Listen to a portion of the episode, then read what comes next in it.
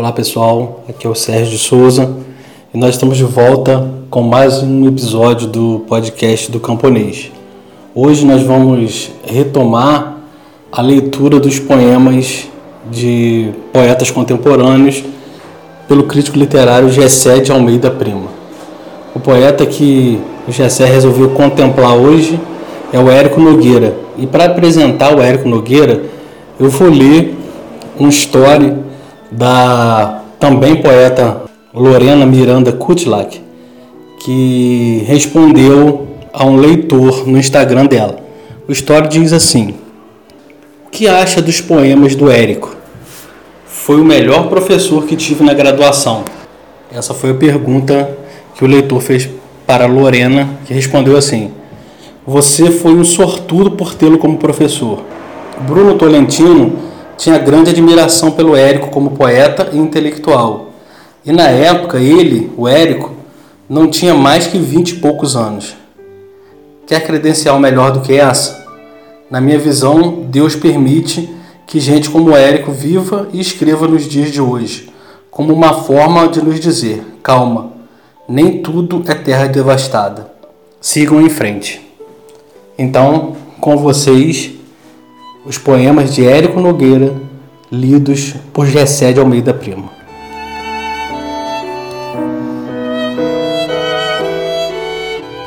Os quatro primeiros poemas são do livro de Scardanelli.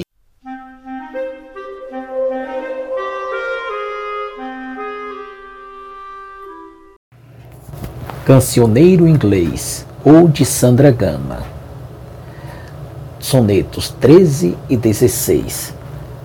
A morta que deflagro, a mesma estátua semi-sorrindo ao mesmo cemitério, indiferente e fria como a prata, ensanguentada e morta com o ferro, ouvia quando o vento estava quieto falar na concha que tem voz de nácar.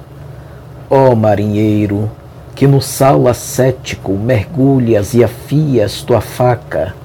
Era mancha de sangue que polias, era ferro manchado que salgavas, que me deixou com as feições tão frias, de ensanguentada prata sem ressalvas.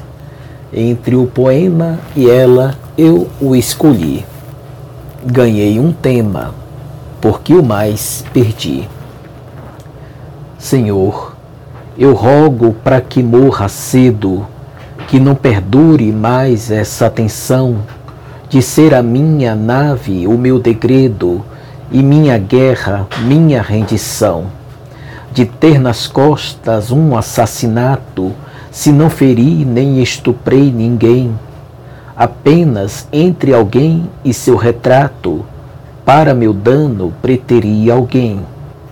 Senhor, se é morte dizer não na vida, dizei também para que eu seja espectro, para que enterre a boca carcomida de um duvidoso termo vede plectro, para que eu seja um asno ou seja um porco, gritando entre os rivais no horrendo orco.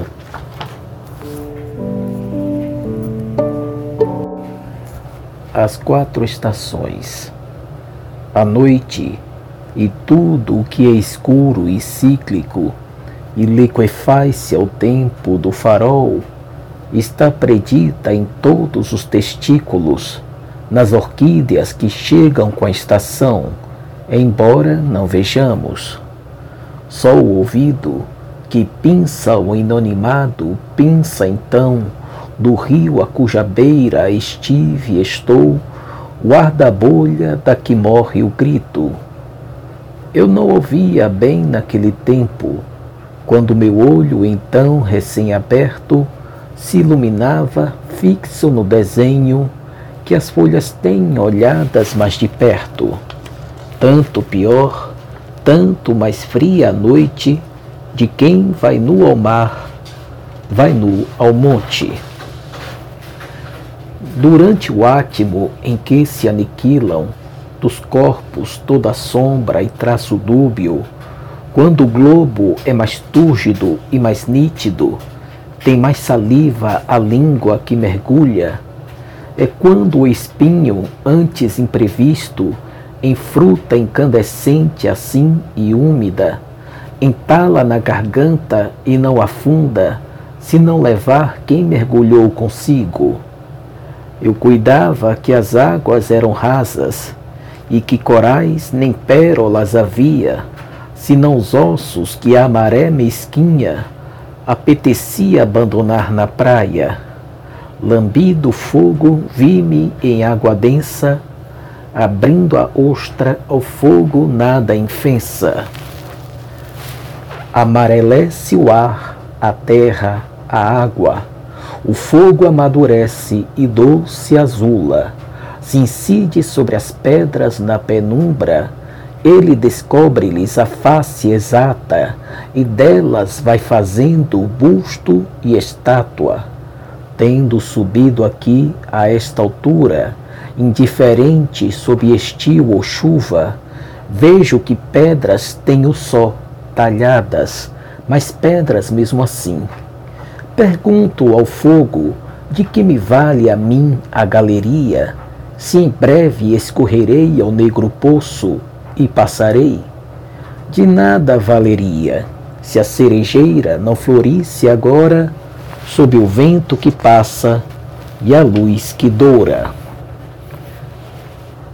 E a nuvem torna, torna enfim o vidro de que se enche aquele mar imóvel onde o cardume acaba e o rio que corre, o louro seco, a taça já sem vinho e a neve elementar no céu friíssimo parecem proclamar que se dissolve o quanto pelos lábios dança e escorre.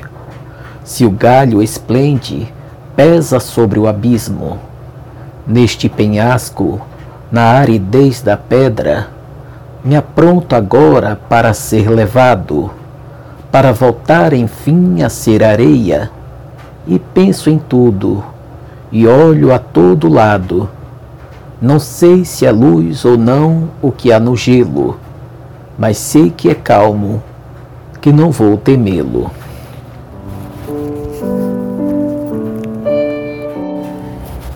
Visão e em seguida altivez. A hora lúcida, de cara dupla, rebenta no desenho da planície e até que a sombra chegue, a nuvem chegue, fica e tira o gosto acre do azedume. Metade sim, metade não. Há uma esfinge em toda hora que interroga e finge. Responde Frederico ao interrogado e olha o mundo deste e do outro lado. A quem escolha a vida e de que morte a vida morra, e onde e quando quase.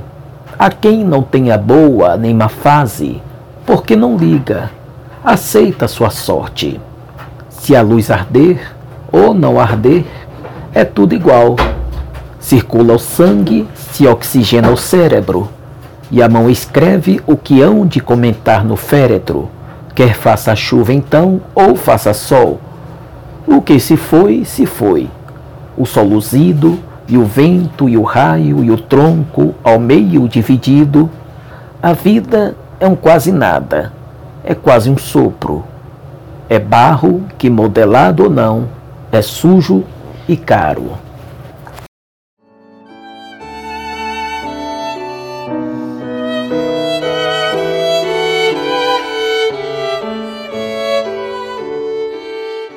Os quatro poemas a seguir são do livro 2,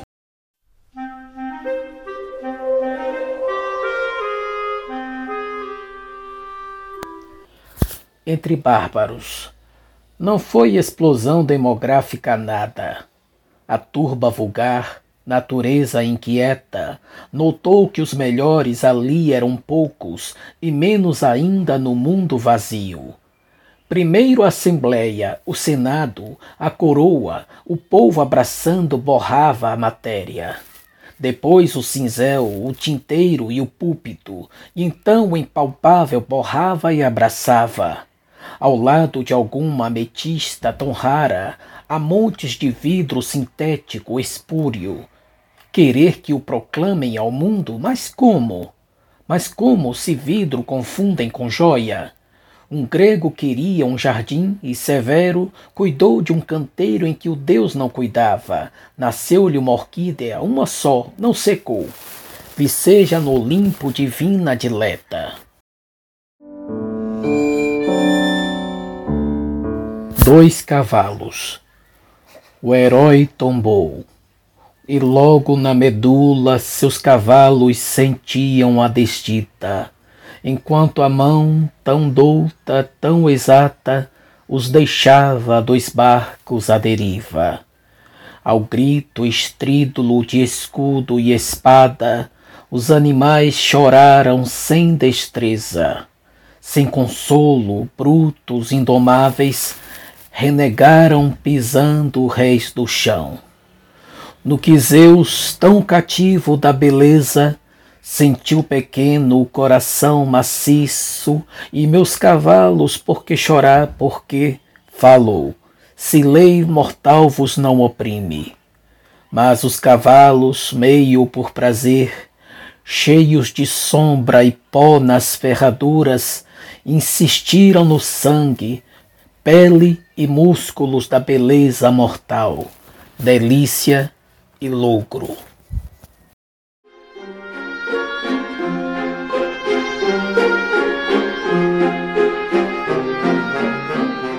2. Poema número 1 um. Entre as ruínas ai de arco e busto, eu busco ouvir além do meio físico, ouvir o que se entrega a um alto custo, a quem como eu é carne e pouco espírito. Se me surgisse em riste ou em decúbito, havia donde vim e vou com gosto, meu coração tão flácido de súbito levantaria sangue para o voo. Ou seja, o espírito que tenho pouco e vou perdendo quanto mais existo, onde estará se Roma é este poço de secreções e beijos de granito?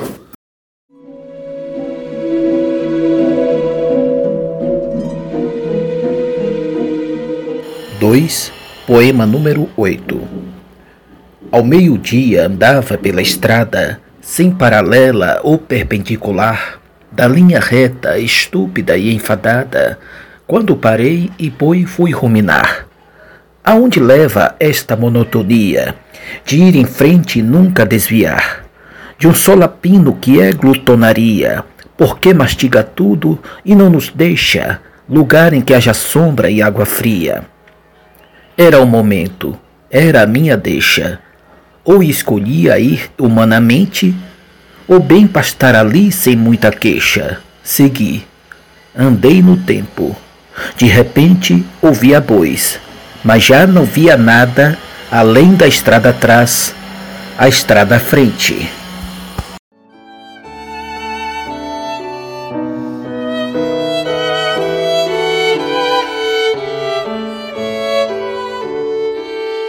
E esses dois últimos poemas são do livro ainda inédito Aqui, Ali, Além, que está no prelo.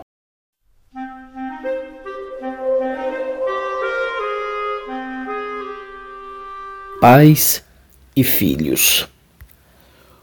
Ontem meu filho fez três anos e minha filha de cinco é a flor do meu quintal. A impossível maçã dos rostos os olhinhos de cão, de quem olha e crê, o mundo tátil mobilíssimo tão dado ao artesanato. Um urubu, papai. É, um urubu, pois é. O seu avô, papai. É, o meu avô, pois é. E a coisa rígida, tão pouco dada, que quebra o dente e me resfria a tripa. Tu sabes bem o que é, Senhor, perfeitamente bem.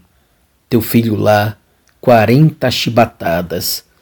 Teu filho aí é Barrabás, cacete. E a história toda, a intolerável história de um cabrito sem pai. Só a sombra interessa, jumentinhos, só. Que ao desenho mais asnal, mais jumentício que se possa conceber, dá um contorno inteligente e dimensões e estofo insólitos, e algum contraste denso escuro à brancura cerebral. As matemáticas, canções, a analgesia, sombra, sombra a ternura indestrutível nas carinhas de cachorro e todo o resto, o câmbio, o chip, o DNA e o meu avô. Que é que você tem, papai? O que tenho eu? Pois é. Anoiteceu, papai. Anoiteceu. Pois é. É o artesanato, eu acho, mobilíssimo, e as sombras nau que me deixa inteligente.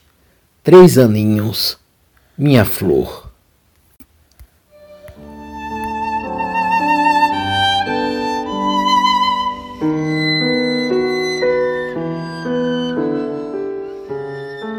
Finados, não me lembro mais dos teus olhos. Isto é, me lembro sim, mas não daqueles em que suponho, não me lembro, eu me queimava quando a gente tomava chá, mas só dos outros um, dois milímetros de fresta.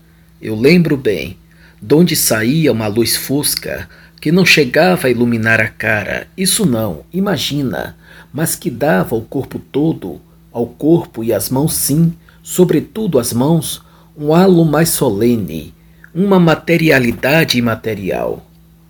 Das mãos me lembro bem, das últimas e das penúltimas, pois quando entrava no teu quarto, ali pelas quatorze, eram elas que me estendias. Filho, és tu, ainda sonolento, na menção de me abraçar. Sempre acordaste tarde, sempre foste um escândalo. Hoje eu aqui leio o teu nome sobre o mármore, e é vento num cipreste, e um cão mija no além, mas dos teus olhos não das mãos, das mãos absolutamente. Eu não me lembro nem a pau. Eu não me escandalizo. Quando ventava no cipreste e um cão mijando não morreu, notei que algo se revelava e estava a ponto de entregar-se, mas teus olhos se interpuseram. É tarde. Moço, moço, acho que vão fechar o estabelecimento. Moço, ei! E um sino deu as vésperas, e o sol sumiu, e eu obstinadamente não me lembrei dos teus olhos.